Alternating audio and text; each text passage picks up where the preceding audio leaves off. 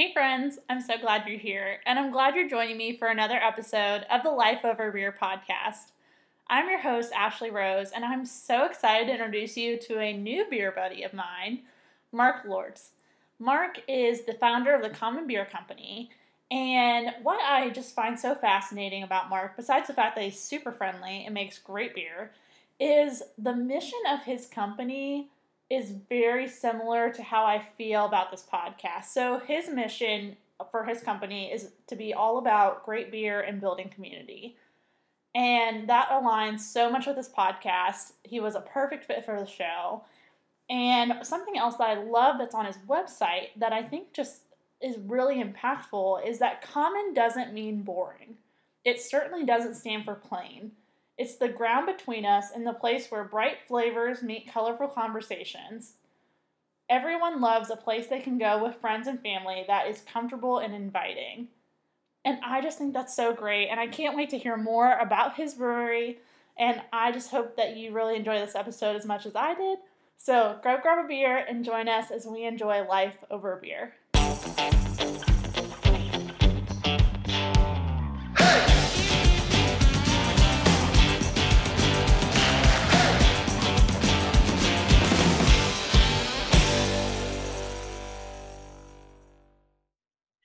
All right, friends. So I'm here with Mark. And Mark, I'm super excited to see you. It's nice that we get to do this, even if the weather is supposed to be really bad tonight.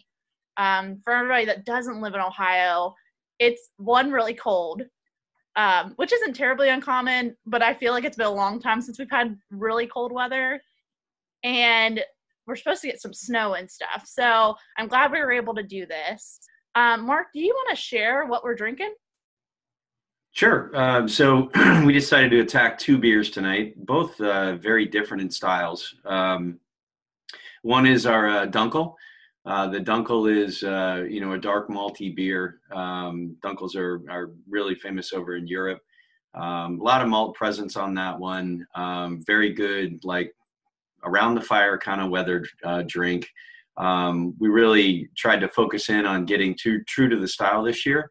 Um, in years past, we've we've done some things with some flavorings and things like that, but this year we decided we wanted to really direct our attention straight to the uh, to the variety. Um, so the Dunkel has been on for approximately a month and a half now. Uh, we named it Dunkelophagus, uh, which you wouldn't you wouldn't believe the different pronunciations we get from people when they look at the sign.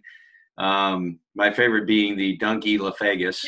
Um, so it is interesting. We're finding out what age level is actually familiar with Sesame Street and those that aren't. Um, but it turned out to be a you know really good beer. It's selling very well. We're actually uh, almost through it, which is uh, for a month and a half on a beer to go through it all. That's that's a good sign. Um, the other one we're going to be drinking tonight, um, which I think is the one you might have started with, um, is the Fly Rod. Um, Fly Rod is a an herb beer. It's a newer category in the uh, the world of beers.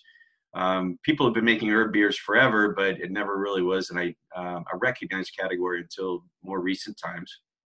Um, the Fly Rod is our second attempt at an herb beer. Uh, the first one we grew some lavender back behind the brewery and we infused that into an ale. Um, and we learned from the lavender beer that we really don't need to use as much spice as we were using because uh, it kind of got a little heavy on the lavender. Um, still drank very well. Um, so what we did with the fly rod, we we infused some sage, some fresh sage, um, after the boil process was done. Uh, and on a whim, we decided to submit that to the U.S. Open of Beers um, this year because we had a delay because of uh, COVID. It was much later in the year. So we submitted it, and out of uh, what we're being told, around 650 beers between Mexico, Canada, and the United States, we actually took the gold medal. So that is the number one herb beer in the United States this year, which is a, a, a truly a crowning achievement for any brewery. Um, and considering we really just, I was hoping at minimum to just get you know some kind of recognition of some sort. Um, pulling a gold medal was was uh, was a milestone for the brewery for sure. That's amazing. So I actually started with the Dunkel. Um, I love okay. I love a good dark beer. And what I want mm-hmm. to congratulate you on is on your Dunkel. I feel like this is such a nice, beautiful, like you said, it's very true to what it should be. Beautiful, bold flavor. I feel like sometimes when you get somebody that just wants to do a one-off dunkel, it's almost weak. Like it's a dark yeah. beer, but it's weak, and this is not. So congratulations. And I'm super excited about trying the herb beer just because mm-hmm. I've never had one. So when I saw oh. it uh, at your brewery today, I was like, ooh, I want to try some of that. Yeah, well, it's a good, like I said, it was a good pick. It it uh, it obviously showed very well in a national competition, um, but also it's uh, it's a it's a style that most people haven't had because it's not a very prevalent beer on the market. Um, but I think the fly rod we, we we released the fly rod around Thanksgiving, um, and it ended up that the sage you'll you'll taste uh, the sage in the beer really went well with Thanksgiving dinner.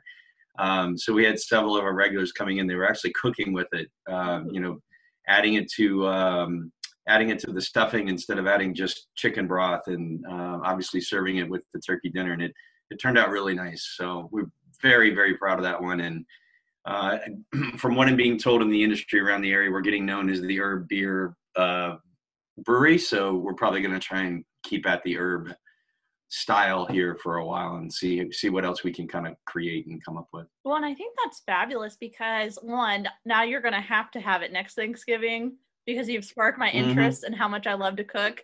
So it's going to have to happen next year. I've got to try it. Just for Just you. Just for me. but also, I mean, if we're being super honest, there is a lot of craft beers out there and you've got to be really creative in order to stand out or else you just taste like yeah. every other, you know, small town brewery.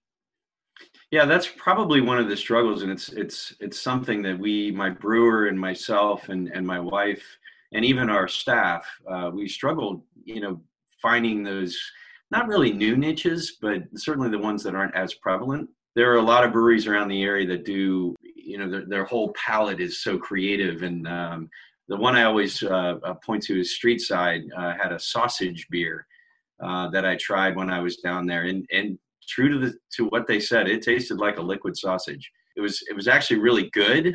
I did about a ten ounce pour of it, and I was done with it after ten ounces. But the fact that they hit it, but yeah, being creative with with with the beers is is challenging. Um, I think even more challenging for the brewing industry is if if you're going to pick a style getting it as close to that style and getting uh, you know true to the form is probably as challenging as being creative. But having said that you certainly need to have to have a rainbow of flavors and some really wild one-offs uh, to really draw attention and, and to make sure you're servicing your whole customer base. Absolutely. And do you feel your customer base because i can only imagine as many different varieties as i drink you probably have mm-hmm. some folks that are very much like I want to try craft beer, but I don't know if I could get to sage or to sausage or something yes. really out there. Yeah, and in Mason, uh, we have three breweries here in Mason, ourselves included, 16 Lots and Sonder. Um, so from an experience perspective, we're really able to give our Mason folks, you know, quite a broad spectrum of experiencing a brewery as far as an atmosphere. But Mason is relatively new to the craft beer industry, uh, 16 Lots being the oldest one at three years. Uh, Sonder and I are only two weeks apart at being two years old. So yes, we have we have a large contingency of people that come into our place that don't want to find a sage beer or a sausage beer. They really just uh, you know we don't get as many all I want is a Bud Light drinkers anymore. Uh, when we first opened, we got a lot of that but there are the majority of our clientele not majority but there's a good portion of our clientele that wants to come in and just have what we call in the industry an approachable beer. Not to steal the approachable blonde from one of our local breweries but they really want a beer that they can just sit and enjoy know they're drinking a beer um, but not be blown away by some crazy flavor. So we have uh, you know we have that challenge whereas uh, folks like um, you know, urban artifact and Streetside where their clientele is used to coming in and getting something kind of, you know, off the rails. Uh, and that's what they, that's their struggle because they have to continually come up with new flavors and be uber creative because that's what their customer base is expecting. Um, so our, we, we try and keep, we have 13 beers we have on tap, our taps running at all times. Um, we certainly have to have the standard IPAs and pale ales because people come in for those. Um, and then what we're trying to do is target two or three that are, we'll call them kind of fun beers or off the rail beers. But everything else, what we try and do is we try and get two or three that are approachable, and then two or three or four that are like the Dunkel, true to the style. So it is a challenge. It's probably one of the biggest challenges we face on a daily basis is just making sure we have that that wide variety of beers for any type of beer drinker that'll walk in the door. Yeah.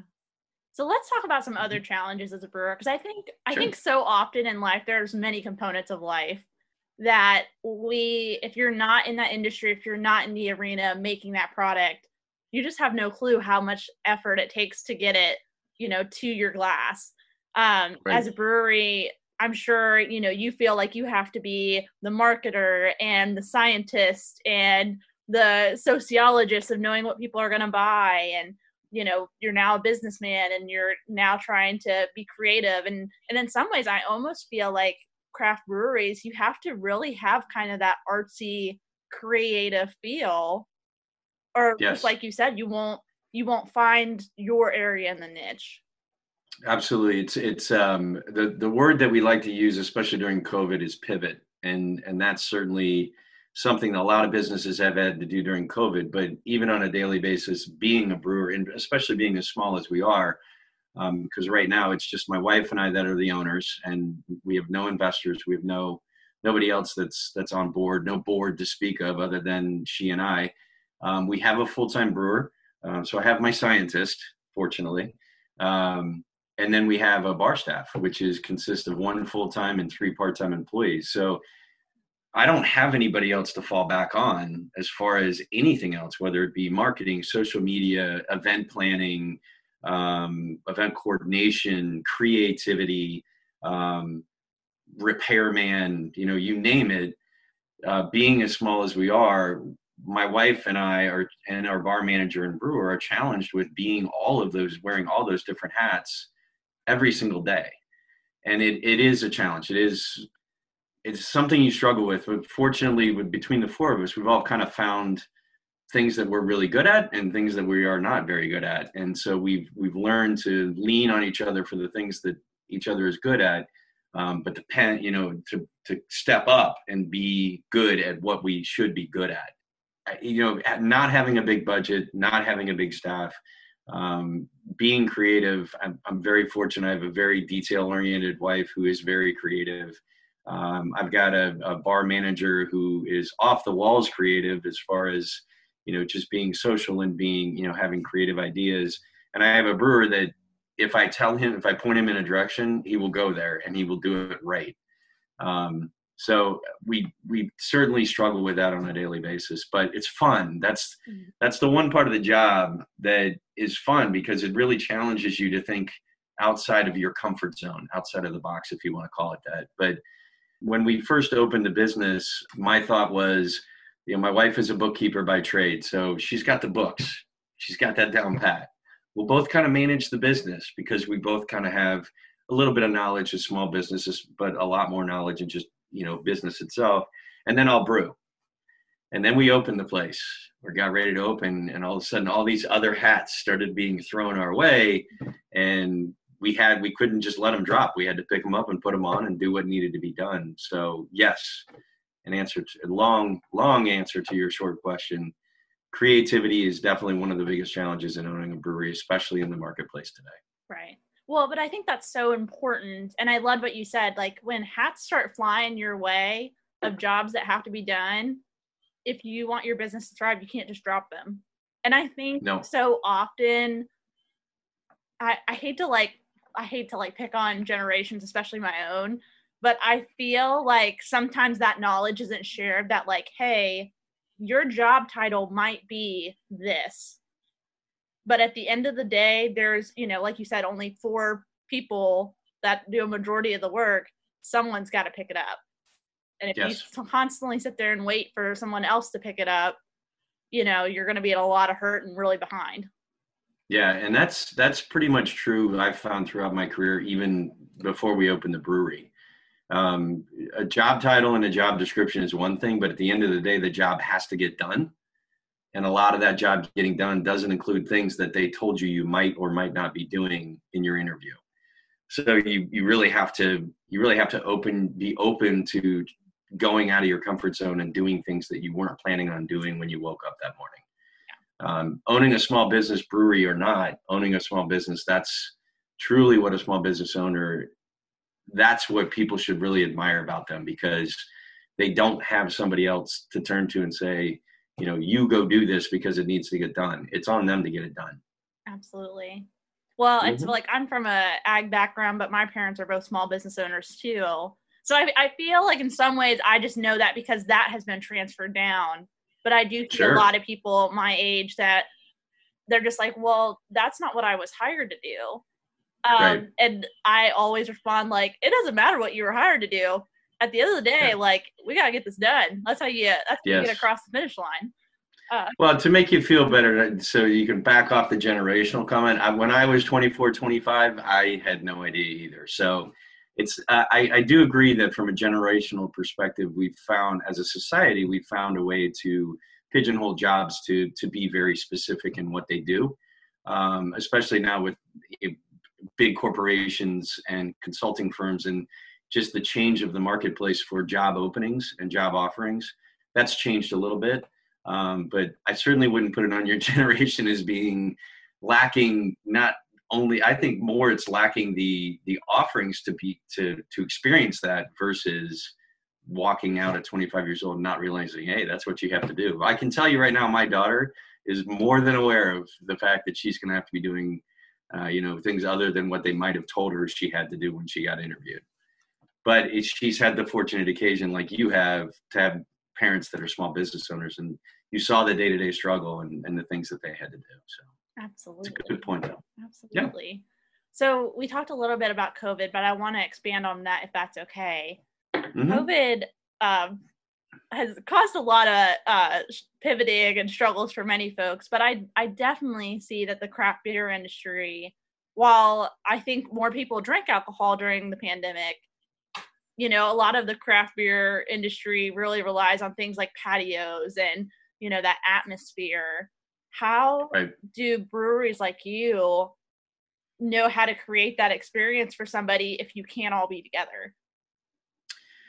Well the challenge with a, a brewery our size um, is we don't have a lot of indoor space. So tonight would be a tough night for us to get all the people that want to come to my brewery into a spot. Um, it's a, it's kind of a tough question to answer because there's so many different styles and different types of breweries. A lot what a lot of breweries are doing, what we did up initially was to try and create an outdoor space that was heated enough to where uh, you know maybe a 40 degree night wasn't as 40 degrees as it could have been. Um, and there's a you know the, the tent industry blew up you know the, the canopy industry absolutely blew up with with people trying to get outside space created um, what we have what we have attempted to do on top of that is we, have increased our packaging capabilities. Um, so right now you're drinking out of a bottle, and we did not bottle beer prior to COVID. Okay. Uh, we had planned on it, um, but obviously COVID being brought into effect, that that kind of hastened that schedule to get bottling as a capability and as an offering for people to come in and, and, and take with them. Um, fortunately, we were able to get the bottling line up and running pretty quickly. We were able to get that offer uh, going very soon after they initially closed down the brewery. Um, but we also expanded instead of doing just growlers, we're also doing howlers, which are literally half growlers, 32 ounces versus 64.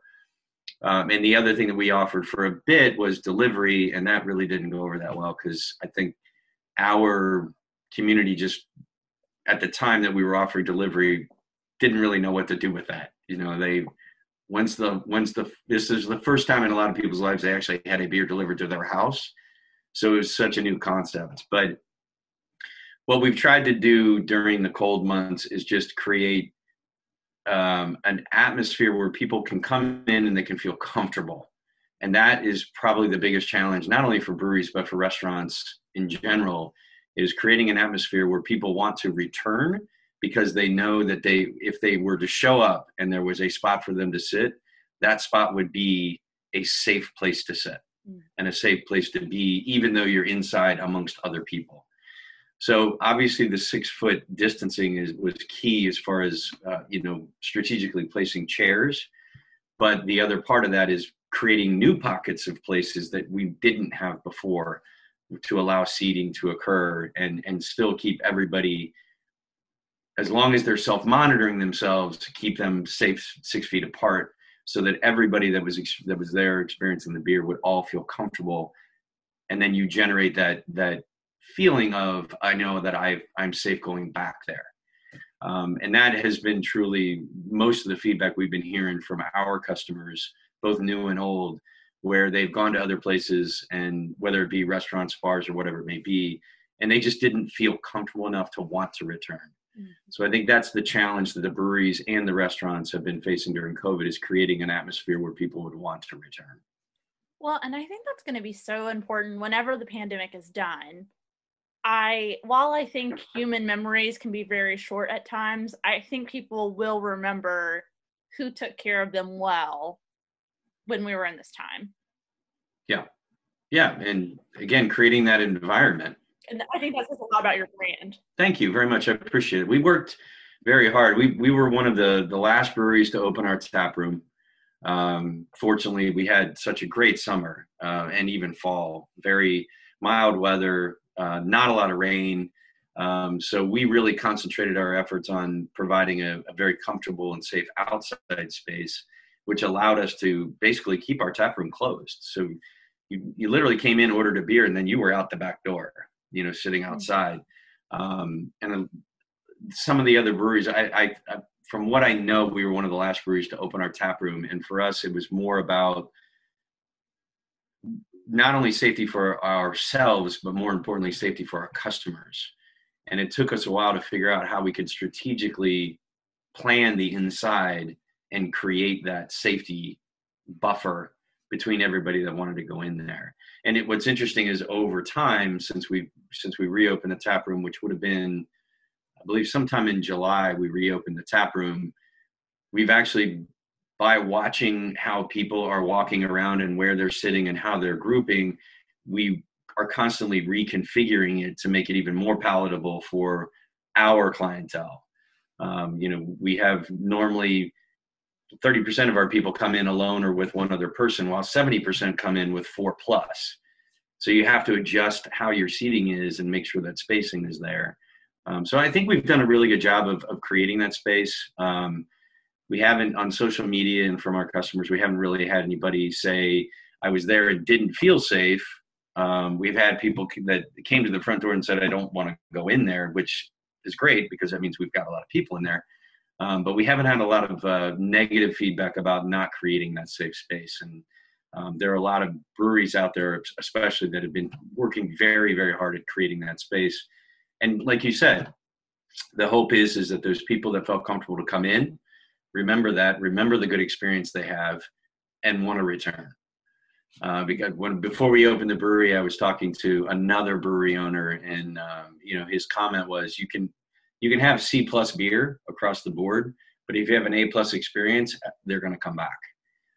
so right. the difficulty is getting an A plus on both ends of that or both sides of that, and we we feel we're doing well enough um, you know the crowds are certainly showing it people are certainly getting more comfortable coming out now that the vaccines are coming out but it's going to be a challenge for a while I, I think masks are going to be a thing for our near future if not long term and i think people now have it in their brain that if somebody's within six feet of me covid or not i'm not that comfortable anymore.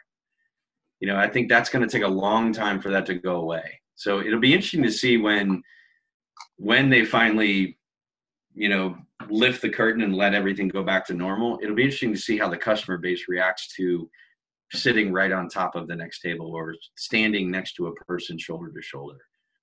We'll just have to wait and see think that's ex- i'm very curious to see how we react once things open up yeah because i think there will be some things that will change forever yes and i'm I, I feel like i try to pinpoint all the time what those things will be um, but really, I don't think we'll know until it happens. I, I agree 100%. I, I think that the, the, for, at least for the people that have gone through it on a conscious level, uh, you know, it, I would say conscious level being 20, 25 and older.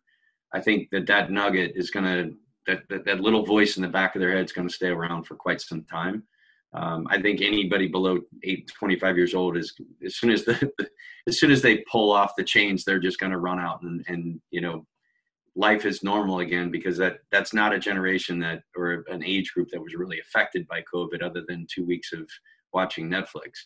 But I, I do believe that um, I think that masks are going to become a norm, and I think it's going to be an acceptable norm. It took a while for people to get used to the fact that people were wearing masks, but I think it's going to take even longer for people to get used to the fact that people aren't wearing masks. But we'll see. I mean, in, until it actually happens, you're right. Pinpointing what will change and what won't is kind of impossible at this point. Yeah.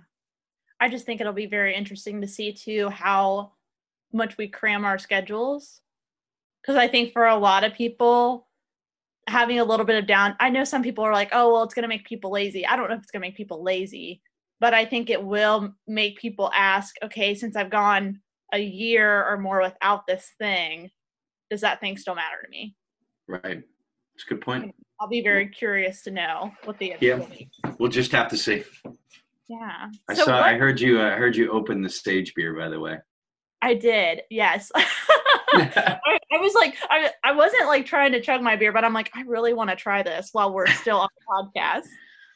Fair enough. So you're gonna you're gonna smell a lot of sage up front, mm-hmm. but there's mm-hmm. really not gonna be much sage in the beer until you've already drank it, and then you'll have some that stays on. Yeah, I feel it afterwards. Yeah. I like yeah. that. Well, I've now you've had an herb beer. I think I've now found a new favorite. Yeah. Because I do like that. I like that you, you, smell it a lot. It's very fragrant. You taste it. And it's got a good flavor to it, but you're right. It doesn't just reek of sage. But when you open your mouth back up afterwards, that's when you kind of taste it and feel it. Yeah. And with the with the homegrown, which was our lavender beer, I wouldn't say it tasted like a bar of soap. That's going way too far. Um, but the lavender was much more prevalent on the nose, and then you could actually taste it in the beer, even though it was very light. And like I said, it was a very popular beer, so obviously we did something right. But we learned from the lavender that we really had to back off the amount of spice that we were using and the amount of herbs we were using when making the beer. And I think the the obviously the fly rod turned out just the perfect amount. So now we got to go forward. And it'd be interesting to see when we change this the herb that we use how much we have to change how much we use because using right. like a rosemary we may have to use more rosemary than we did sage because rosemary is a much less powerful uh, herb than sage is. So it's going to be fun kind of experimenting with that and see what we can come up with. Absolutely. So how did you get the name fly rod? Uh, so fly rod is actually a, a, a multi-layered name. Um, the first thing that came to mind when we made the beer is uh, I'm a big fly fisherman. I've my father was teaching me how to fly fly fish before I was even walking. Um, but Sage is the uh, is a company that is pretty much the premier fly rod company as far as like mass uh, mass produced. And so when I when I thought of Sage, I, I immediately started thinking of fishing, fly fishing, and then very quickly, like milliseconds later, I realized that fly rod is actually a nickname that a friend of mine uses for me. So he calls me fly rod because when I first met him, I was telling him how much I love fly fishing, and he couldn't remember my name the next time, so he just called me fly rod. So as soon as I got to sage and fly rod or fly fishing, I immediately went to fly rod. So it means my it means a lot to me as a name because it's you know obviously a friendship, but it also for the for the fly fishing community they would get the reference as well because sage was the herb that we used that is awesome thank you i think that's incredible yeah this is why i have so much respect for craft breweries because i think you have to be thinking creative all the time mm-hmm. and i think sometimes uh, it's hard to be creative when you're tired and it's hard to be creative in a hurry Yes. And I think so often that's that skill of being creative is so underappreciated. It can be across every industry. Um, right. You know, I, am a software consultant by day. I have to be creative every day in, in every interaction I have with my clients. But you're right. It, it, it is something that a lot of people take for granted. It's certainly not something that's on a on a job description, at least not to the level that you would think it would be. Um, but I will tell you, speaking of naming beers, that is probably one of the biggest challenges for any craft brewery, is finding that right name for that beer. Um, and to be quite honest with you, before before I even thought of opening a brewery, when I was just doing home brewing, um, I had a, a friend who knows the owner of um, Rockmill, which is up in the southern uh, South Columbus area, and he had him down at his restaurant and invited me over and said, "Hey, bring over some of your beers. I'd love to see what this guy says about your home beer because I love it." So I brought it to him, and he drank the first beer, and he looks at me and says, "So tell me the story." And my first reaction was, "Well, it's pale two row. It's this. It's this hop. It's this yeast, and I did this, and blah blah blah." He says, "No, no. I want to know what's the story behind the beer. Why did you pick this beer to make?" And so that hearing that from him who has a brewery owner and then when we opened the brewery i was like oh now i know what he means when people go up to order a beer they don't just want to order a kolsch they want to know why is the kolsch named fu 2020 which was by far the greatest thing that the greatest beer that has come out of this pandemic. But anyways continue. Yeah so everybody that's the that's probably the the the the question we get the most from people. Why did you name it that? Or why did why did you pick that name for that style? Um, and so they want to know the story behind the beer. And to be quite honest with you a lot of times the story sells the beer than the beer sells the beer uh, because if you a lot of when we when we had son of a nutcracker which we release every winter uh, we're actually we, we released our third one this year um, my wife got a brilliant idea the first year to make snickerdoodle cookies and serve a cookie with every pour. And so, Son of a Nutcracker is obvious. You know, Son of a Nutcracker is the explicative in in the movie Elf. Um, and there, by the way, are a lot of beers out there named Son of a Nutcracker, so I'm not taking credit for that.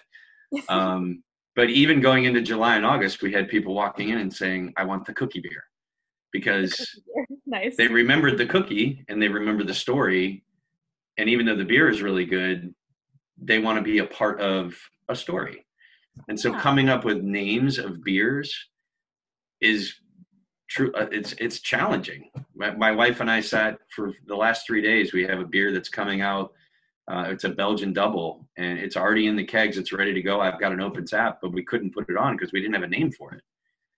So we sat for a couple days and just tried to come up with anything and then it hit it, it hit her this morning. We have a we have a chart behind the the bar for the for the bar staff that has um, the uh, ETA with the you know at, at what time will this beer? So it's a list of our beers that are in the tanks that are in the fermenters, and so the title is um, the name or the style of beer and the uh, or what's in the tank and ETA. So one of our bar staff walked in and said, she's reading down the, the list and she said, What kind of beer is in the tank? And everyone kind of stood there for a minute, like, no, in the tank means that that beer is in the tank. Oh. It's waiting to come out. And sh- so, of course, we all start laughing. And my wife wakes up this morning and says, We have to name it in the tank. The so, tank. the Belgian double coming out is going to be called, and this is kind of like a preview, it's going to be called In the Tank. And the story behind it is our bar staff just completely misread this information I was trying to give them. And then she also followed up with what what kind of beer is ETA? And at that point, you you know you kind of lose yourself in the laughter. But right. so every every name has to have or should have some story behind it because that's what the customers want to hear. And then they can actually build a rapport, if you want to call it that, or a relationship with what they're drinking and what's the story behind it. Yeah. Ah, uh, I love it. And our beer buddies that listen to the show, I don't think they realize how cool it was to hear a story of a beer that's not out yet. So we're near the Mason area. Someone grab a picture of this beer when they get it because I want to know that they heard it here first. There you go. Called In the Tank. It should be on probably Thursday this week. Pay attention, beer buddies. I want to know. Somebody shoot me a picture. So, Mark, what what can we do right now to help breweries out the most? Like, if we are craft beer lovers, what can we do to help our local breweries? To be quite honest with you, what you can do to help local breweries is is both now and forever going forward. talking about your brewery, your favorite brewery, your favorite beer, your favorite experience, um, and and referencing in your stories to your friends and your social media and things like that. That is truly the best way to help your local brewery, because there are a lot of people out there looking at social media, especially the the beer geeks from Dayton and the Cincinnati Greater Cincinnati Beer page.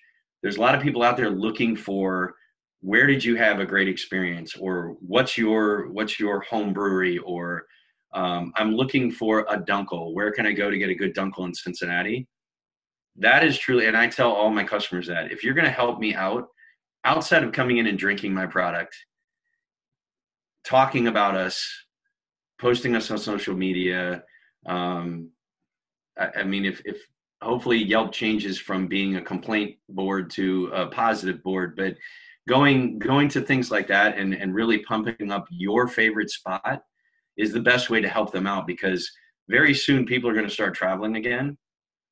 And everyone's gotten so used to getting information off of social media for the last year that they're going to start paying attention more and more to social media recommendations right and so that if i were to if, if i were to tell anybody that comes into my brewery how can i help that's probably the biggest help if you have a good experience with me, let people know that you did because that's going to drive them to come and have a similar experience at my place. Uh, I love that advice. And I agree. I hope that things like Yelp and social media become not so much of a place where we just complain all the time, mm-hmm. where we get to really share, hey, I had a great time and you will too. I love yeah. that. So, on every show, Mark, I always ask people what would you tell your 25 year old self? Yeah, you've set me up with that question, and I, I've really struggled with that over the last couple days. Um, I, I think looking back on, you know, my last, believe it or not, 25 years, because I'm 50 years old, the one thing I, I, I wish I had done, I, I don't really want to say it's a regret by any means, um, but the one thing I wish my 24 year old self knew is you don't have to do what's expected of you. You don't have to do what is the next logical step based on what other people are telling you. If you have an idea in your head, even if it's a wild idea, take the time to understand if it's possible. Um, I certainly wouldn't have opened a brewery at 25, nor would I recommend a 25 year old ever open a brewery because there's just too much involved for a 25 year old to have experienced up to that point in their life. But if you're interested in opening a brewery, go work for a brewery. Go talk to brewery owners or I mean at minimum start home brewing. But if I were to say something my 24 year old self is don't be afraid to go out of your comfort zone and take a risk. You're young enough at 25 years old where you can recover from a bad decision because you're going to have a ton of them, you know, after 25 years old but don't ever be afraid to to to take that risk because as a 25 year old you're going to be able to recover and still live a, a full and vibrant life uh, even if you're pivoting away from that original decision the other thing i would say to my to my 24 year old self is um, you know certainly look at have more forward thinking instead of just coming out of college and or you know having a full-time job and thinking I've got to work my way up through that industry because you don't have to. Switching industries now, in your generation is a prime example of that. Switching industries and switching job careers has become a natural thing, and and in my day it wasn't. You know, the expectation of my generation was you get out of college, you get your job, and you're there until you retire. Um, and that's just not a thing anymore. And I wish I had had had the ability to understand that at 25 years old. Yeah. I think that's like good for even myself at 27 to hear. Sure. And that's why I love that question is I think I just know how much I've grown in 2 years. So I'm super excited to hear what 50 year old Ashley knows that 27 year old Ashley doesn't. Yeah. And don't don't and I I don't, but I know a lot of people do. Don't ever regret a path that you've chosen because even even a bad path is a good learning experience for you to not to repeat in the future. Uh, and I've made plenty of bad decisions, and I wouldn't be who I am today without having made that decision. So don't be afraid to make that bad decision because you'll learn from it one way or the other. Uh, that is so good, so good. Do it. So to kind of wrap up our conversation, people want to learn more about your brewery, how do they find you? Uh, there's a couple ways. Uh, we are on. Obviously, we have a, uh, our own webpage, um, and it's got um, pictures, stories. It's got what we have on tap, and and basically all the things uh, about our brewery. Um, Facebook is obviously an easy one to go to. Uh, we are on Instagram, although I don't know how to use Instagram. I'm terrible at it. Um, uh, we do not have a Twitter account, but if they want to go to the website and email us, we, we reply within a, a, day or two. Facebook messaging, we try and get to as often as we can. Um, but truly, the best way to learn about my brewery is to come in because uh, you're pretty much guaranteed either my wife and I, who are the owners, will be there. Um, come in, introduce yourself, ask questions. Um, I'll give you a brewery tour if you want, although I think everybody by now has already had at least one of those in their life. There's really not that much difference, but um, we're always there to talk and and meet you and introduce ourselves and have the conversation because that's truly why we called it the common beer company is that we want it to be a community common experience for everybody. So if you're if you're not walking in the door with a friend i, I certainly expect you to walk away having met one. So um, that's the best way to get a hold of me. But if you're not in the area uh, web uh, the web page facebook and instagram well, I'm just so glad you shared, and I am super excited to go back to your brewery. Sweet. It's a beautiful place. Thank you. you really have put in a hard, lot of hard work. It's very obvious to see, and I'm just so thankful you were willing to be on the show. Oh, absolutely! I, I love doing these things. It's uh, it's it's another avenue for me to just talk, and obviously, based on the last 30 minutes, you can see I'd love to talk. So. Um, I appreciate the opportunity. It was great to meet you. I'm glad we were able to help you out with uh, what you needed, and you've tried a couple new beers, so um, it's a win-win for both of us. Absolutely, uh, and that's what every time that you celebrate life over beer should be, folks. So if you haven't already, go ahead and like and subscribe to the podcast so you can hear every single episode. Also, go find us on Facebook and Instagram. That way, you can learn more about the guests every single week. And until next time, I hope you enjoy life over a beer. Cheers.